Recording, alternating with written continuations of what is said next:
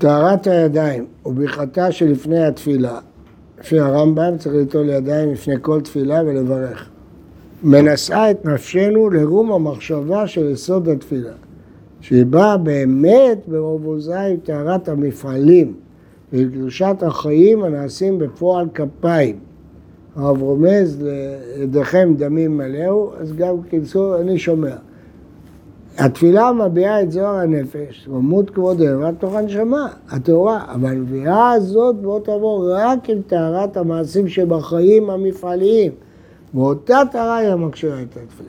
חשוב מאוד מאוד הקטע הזה, זה מעולת ראייה.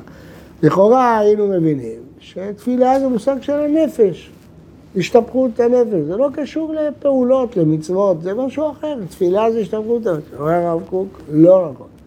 לא יכולה, זה נכון, זה השתפכות הנפש, אבל לא תבוא הנביאה מהנפש בלי המעשים הטהורים. אדם שאין לו מעשים טהורים, לא יהיה לו את הנביאה הזאת שלו. זה לא שני עולמות, יש עולם המעשי, יש עולם הנביאה של הנשמה. הנביאה של הנשמה באה כשיש לך טהרה במעשים. אומר הרב, זה מתבטא בנטילת ידיים שלפני התפילה.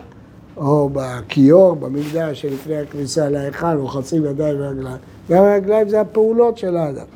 זה צריך טהרה, אחרי שיש לך טהרה אתה יכול להכיר.